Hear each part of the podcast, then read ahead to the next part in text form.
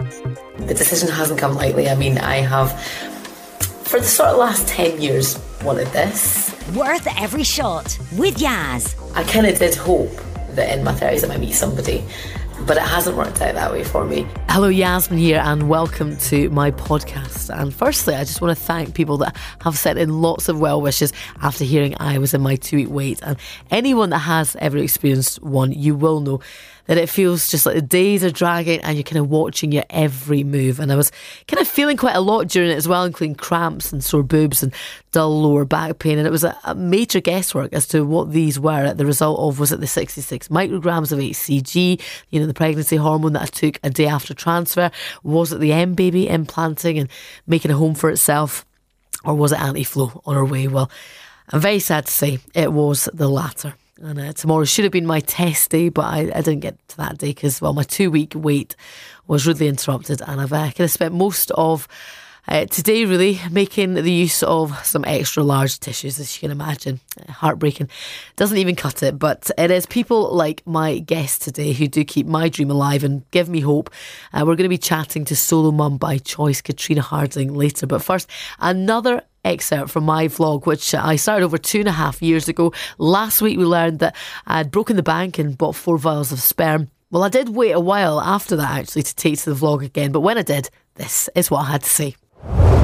Well, I've actually not done an update for quite some time, so the, the we're sort of coming from the uh, buying of the sperm. That's done, and um, it's sat in Denmark, just waiting to be, you know, sent over to Belfast. Um, but quite a bit has happened. Um, so I'd went for a, my second attempt at a HyCoSy, uh, just to see if I can do IUI, see how my fertility, how my um, fallopian tubes look, etc., etc. And uh, the second time I went, um, my fertility doctor had said, "No, you definitely, definitely have something there, like fibroids or polyps or whatever." So um, I had to go and get them removed. I had to go to the hospital for the first time. Never actually done that before. Never had an operation. So um, just another box ticked, and I got that. Uh, I got them removed at a very costly price.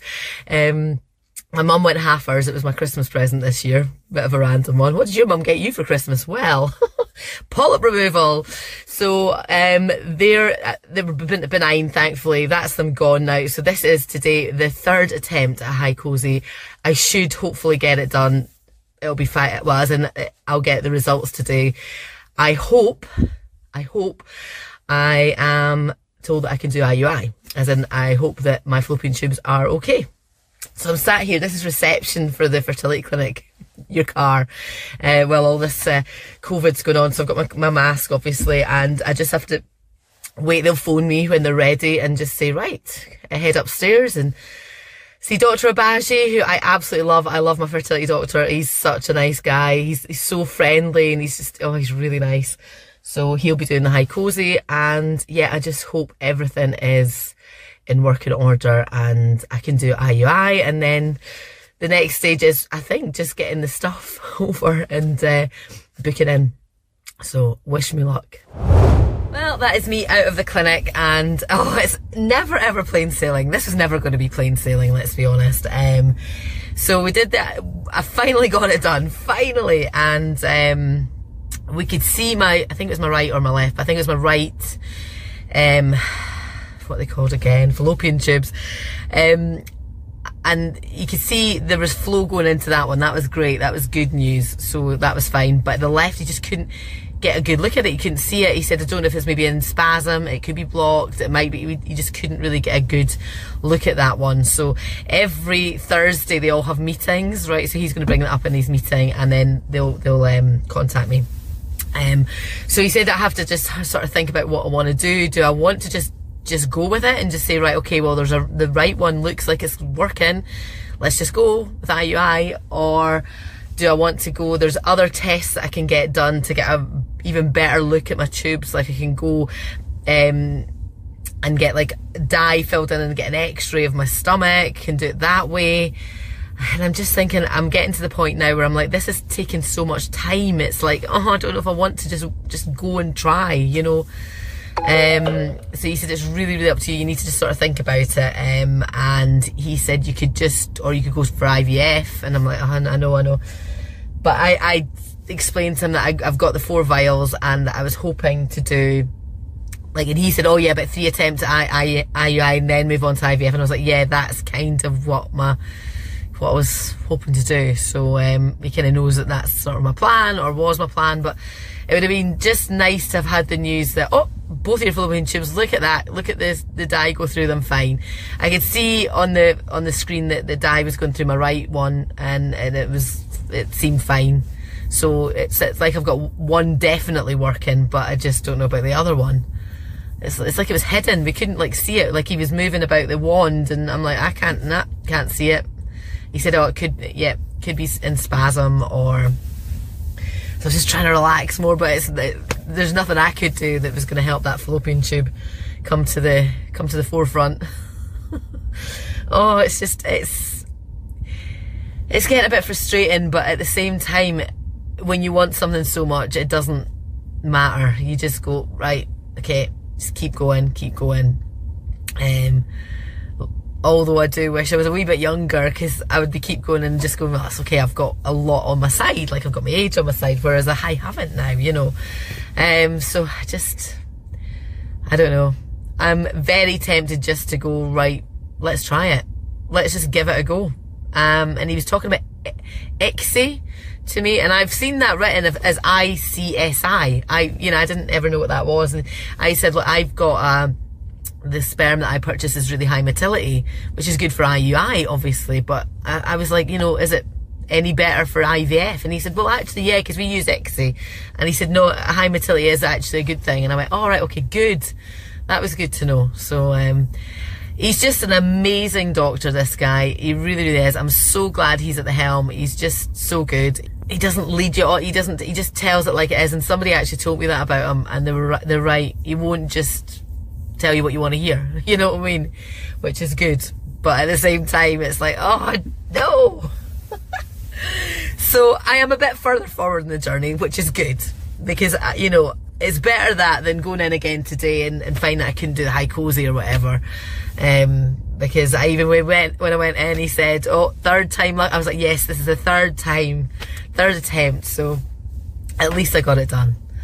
Um, so yes, I will get a message from them at some point this week. So I'll just have to sit tight and um, I might I never really got an answer on that. I did say to him, so is the next step just getting the sperm from Denmark to here? And he said, yep, yep. I'm thinking, can I do that now maybe? Can I get the wheels in motion there? Um, I might message them at some point this week and just ask. So it was a hard decision when it came to deciding IUI, IVF, or ICSI, just another sort of crossroads on the road to being a parent. And well, my ears would have been burning as my case was being chatted about on the Thursday meeting at the clinic. And you can find out in another instalment what I was advised to do. But right now, please welcome to Worth Every Shot, solo mum by choice, Katrina Harding. How are you? Hi there, I'm grand, thank you.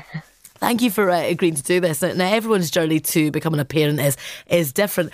Talk us through your journey, Katrina. Well, I've always wanted to be a mum, and um, you know, I always just thought it would happen in the kind of traditional way. Like, my, I've got a mum and dad and a brother, and you know, had a very traditional kind of um, childhood, and I just thought that would happen for me. And if you know, if I was also always kind of in relationships in my twenties and 30s mm-hmm. just assumed it would happen. I was married, that didn't work out. I had a few serious boyfriends, they didn't work out for one reason or another. And by the time I hit 34, I started to develop a real anxiety over the thought that this might not happen for me.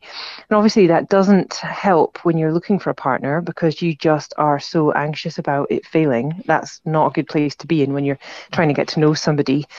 Um, so I think around 35, I started thinking maybe maybe I am going to have to do this on my own. And I tried to convince myself that I just maybe I didn't want to be a mum. Maybe I'd be happy being an auntie, but um, you know, I I just kept coming back to it again and again.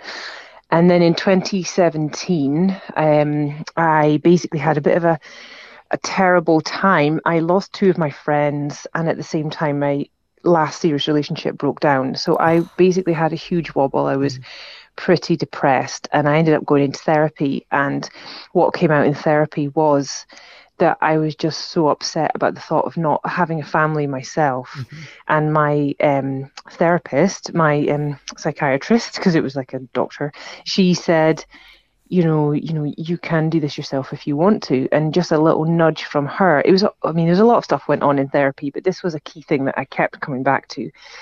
And so I just thought about it long and hand, long and hard. And in 2018, um, was still having a hard time and went up to my parents and just sat. I remember sitting around the dinner table and I'd said, I, I, need to talk to you about something. And I just started crying and just said, Oh, I want to have a baby and I think I'm going to have to have it on my own.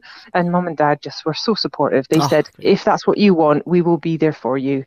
Whatever you want, we just want you to be happy. And I think that's kind of what I needed to hear in order to start the ball rolling. After all of this years of thought and torment mm-hmm. and stress and you know, depression um, and therapy, I needed my mom and dad to green light it really yeah. to give me the go ahead to progress. Yeah. So that's the backstory yeah. It's great that you've got that support as well from your parents. I mean, what has been the reaction like to your choice? I mean, we hear your mum and dad's. Uh, what about your brother and, and, and what about friends? I've had nothing negative, nothing. Um, you know, my mum and dad obviously just want me to be happy and will be with me whatever I decide.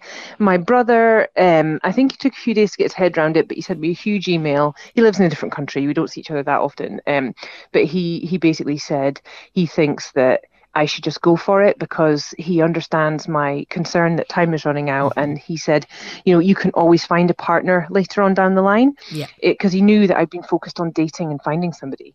So he was really supportive, and his wife also.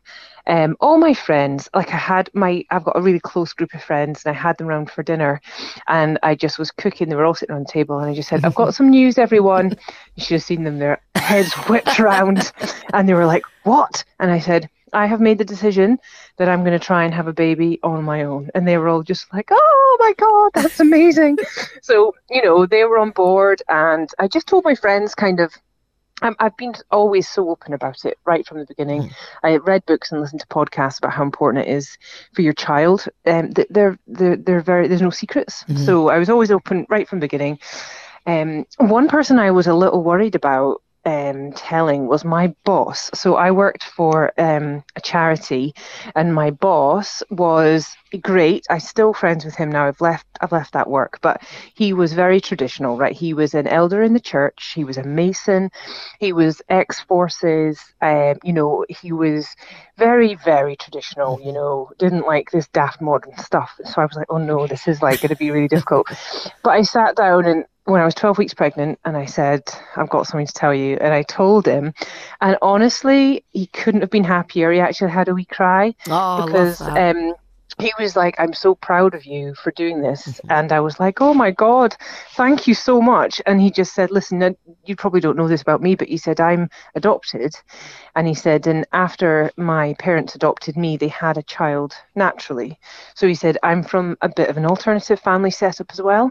And, uh, you know, I don't think there's anything wrong with that. Absolutely not. And I'm just so, so happy for you that you've managed to get this far. And I was like, thank you oh, so wow. much. so that, you know, that was the one person I thought might be difficult uh-huh, yeah or take it to not not not quite be as as supportive but i couldn't have been more wrong honestly how long did your journey sort of take from start to finish um, well, from the time I made the decision, talked to my parents, that was 2018, um, kind of around March, April time. Mm-hmm. I spent the rest of that year getting everything in place, um, booking the consultation, getting tests done. You've got to get the AMH test, the mm-hmm. high, co- high, high, oh, HyCoSy, yeah, yeah. You're talking about language. um, um, I also had to remortgage my house, release some capital so I could spend it. I also had to choose my donor and get my sperm. So basically, by December 2019, uh, 2018, so it took from April to December to have everything in place, and I had my first round of IUI January 2019. Um, so I had three rounds of IUI, January, February, March 2019, and then I had a bit of a break because um, I had to. It didn't work, mm-hmm. so I was like, right, I want IVF, and then you have to set that up. You have to get, you have to sign more forms, um, and then so my IVF started um, just after my 40th birthday, which was June 2019, mm-hmm. and I got my eggs harvested in July, but I experienced OHSS, oh, yeah. um, overstimulation, ovarian st- overstimulation syndrome, and um, my ovaries. Oh my god! Like my stomach, I looked like six months pregnant mm-hmm. because my ovaries had swelled right up because I had a really high AMH. So if your AMH is high, you're likely, you're quite likely to get OHSS mm-hmm. from all the drugs.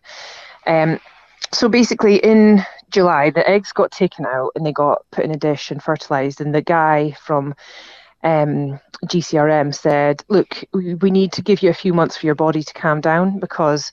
Because you've got OHSS, we can't do a transfer now. Mm-hmm. And so I was like, actually, phew, that's quite nice mm-hmm. to have a little break. So the I had four embryos come out of that cycle, and they went in the freezer and stayed there um, and I had a few months off. So I was off August, um, September, October, November. I got um, two embryos transferred, frozen embryo transfer, and they didn't take. So I had two embryos left. I had them transferred on the 16th of December. Mm-hmm. So that's you know coming up for an anniversary, um, and one stuck, oh. and it was Fergus, Yay. and. Uh, yeah, but even that wasn't straightforward because um, so I got them transferred on the 16th, and then I, I basically tested on the 23rd, which was possible because I'd worked out the days and whatever, and it came back negative, and I was like, oh my god, I can't, this isn't going to happen. I'm not going to be a mom. Okay, and I was retraining my brain. I was like, what am I going to do? I'm going to go traveling. I'm going to do this. I'm going to do that. Mm-hmm. Stuff that I'd put on hold for quite a long time because I was trying to have a baby. For two years, I'd been focused on this, not doing other stuff and um, and I went home for Christmas. Told my parents, my brother and sister in law, not pregnant, need to focus on the, the way forward now. And um, and they were like, okay. And then so we drank a lot, ate a lot, had fun. And then I came home from I'm from Aberdeen. Came home from Aberdeen, and on the twenty, I think eighth, I was like, oh, I haven't had a period though. and so I just weed on a stick and was like, oh my god, I'm pregnant. Oh my god! and this is after I'd been, you know, boozing for a week. Oh, yeah. Like Christmas boozing and like sad boozing as well, not good. Yeah. And then I went um when I got back to Edinburgh, I remember going to a gym with my friend and going in the jacuzzi and you know yeah, stuff you're things not, that you're not supposed to. Yeah. And then came out and I was like, oh my god! Somehow it's changed from a negative to a positive. And so basically, I spent Hogmanay in shock, like white as a sheet, thinking, sober and in, oh. shock.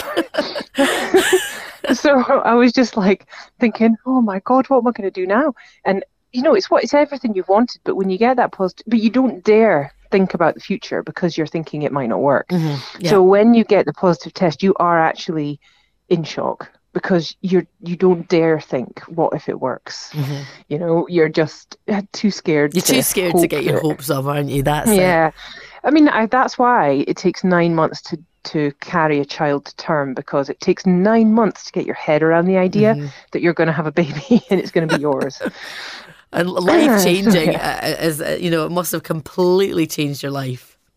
Yeah. Oh god. Yeah yeah. I mean i used to be so i'm a massive extrovert and when I say that, I don't mean that like I'm not wanting to be the center of attention or be on the stage, but I need people around me mm-hmm. Um, to to kind of bring me joy. It's all about people. It's all about relationships for me. Like I do need a little time to myself, but not much, not much at all. Like I'd much prefer to be with people. Like I think my ideal lifestyle would be in a commune, you know, just a village full of people in the same building. Um, and at the moment, I live um, in Musselburgh, and I've got friends really close by, and I see them all the time, and that's that's the way I like it. Um, so yeah, I mean, it's changed my life a lot. I mean, I used to all my money. I used to go to the gym five times a week. I loved lifting heavy things. I'd go hill walking at the weekend. I'd swim in the sea. I was really into kind of outdoorsy stuff and um, I can't do any of that now. Like nothing. If I go to the beach, I'm literally stopping Fergus from throwing himself in the water and getting, you know, frostbite.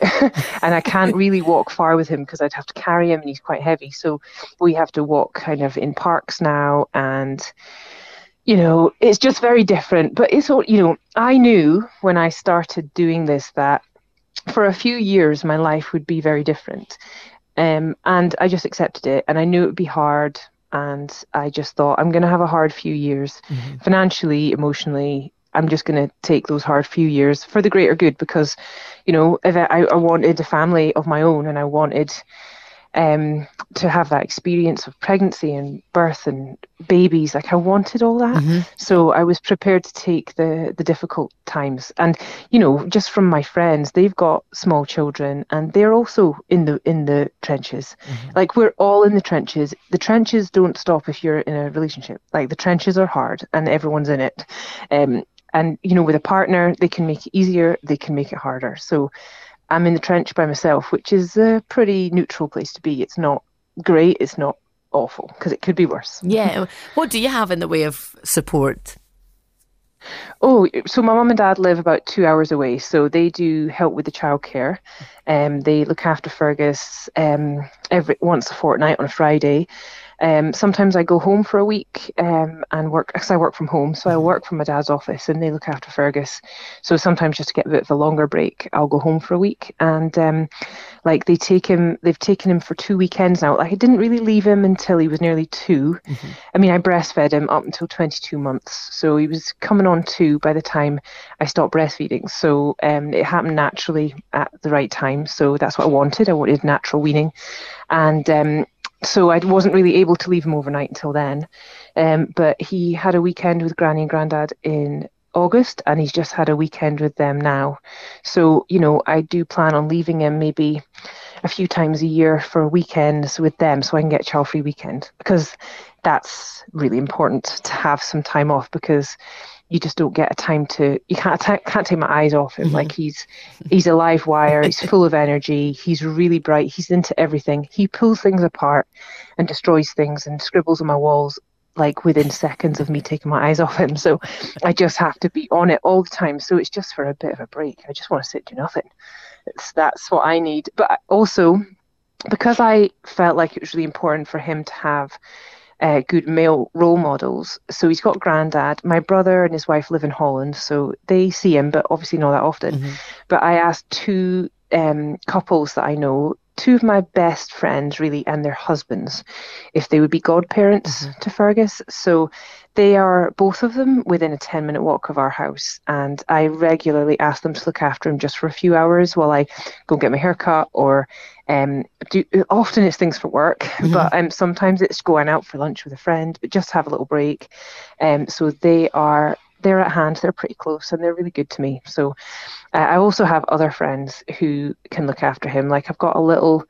Uh, you know, group of very trusted friends who know Fergus really well, who I would think nothing of leaving him with them for a few hours. So yeah. Oh, that's great. You do need a little bit of respite for sure. And what would you say to someone that's thinking about a sort of similar route yourself? Yeah, I mean, I would say do it. It's it's even if it's just the trying. Like I always just thought I don't want to be in my 50s and regretting anything. I wanted to look back and think I've tried my hardest and it didn't happen, but at least I tried so there's no regrets there because I didn't want to um to, you know to to think of myself in the future as feeling that way. Mm-hmm. So, you know, I think trying is definitely worth a shot and you can make the best of your life if it doesn't work out. You just have to reconcile yourself with that um, but if you do become pregnant and have a baby on your own, you know, it's hard. It's really hard financially and it's really hard um, emotionally. But, you know, solo moms are made of tough stuff and you just have to, you just have to do it. And um, everyone's in the trenches, like I said, and you need to rely on other moms for support. You need to have your support networks around you.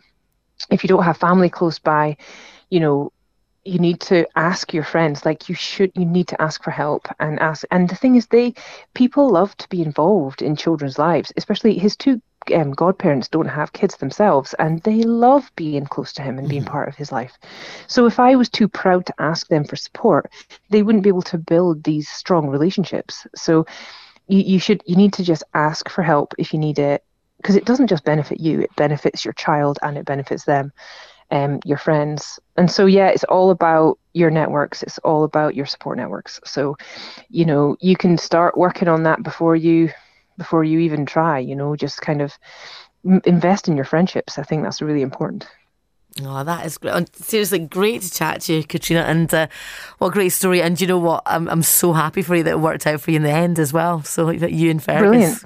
Katrina Harding, a solo mum by choice, and a real inspiration to me and no doubt others too. And thank you again to Katrina for sharing her story. Now, she has promised to come back on to a future podcast to talk about diblings. This is half siblings from the same sperm donor, and she will share some stories on her experience of diblings. But in the meantime, if you or someone you know would be up for being a guest on my podcast, please just drop me an email. Just drop that email to yaz at qradio.com. Worth every shot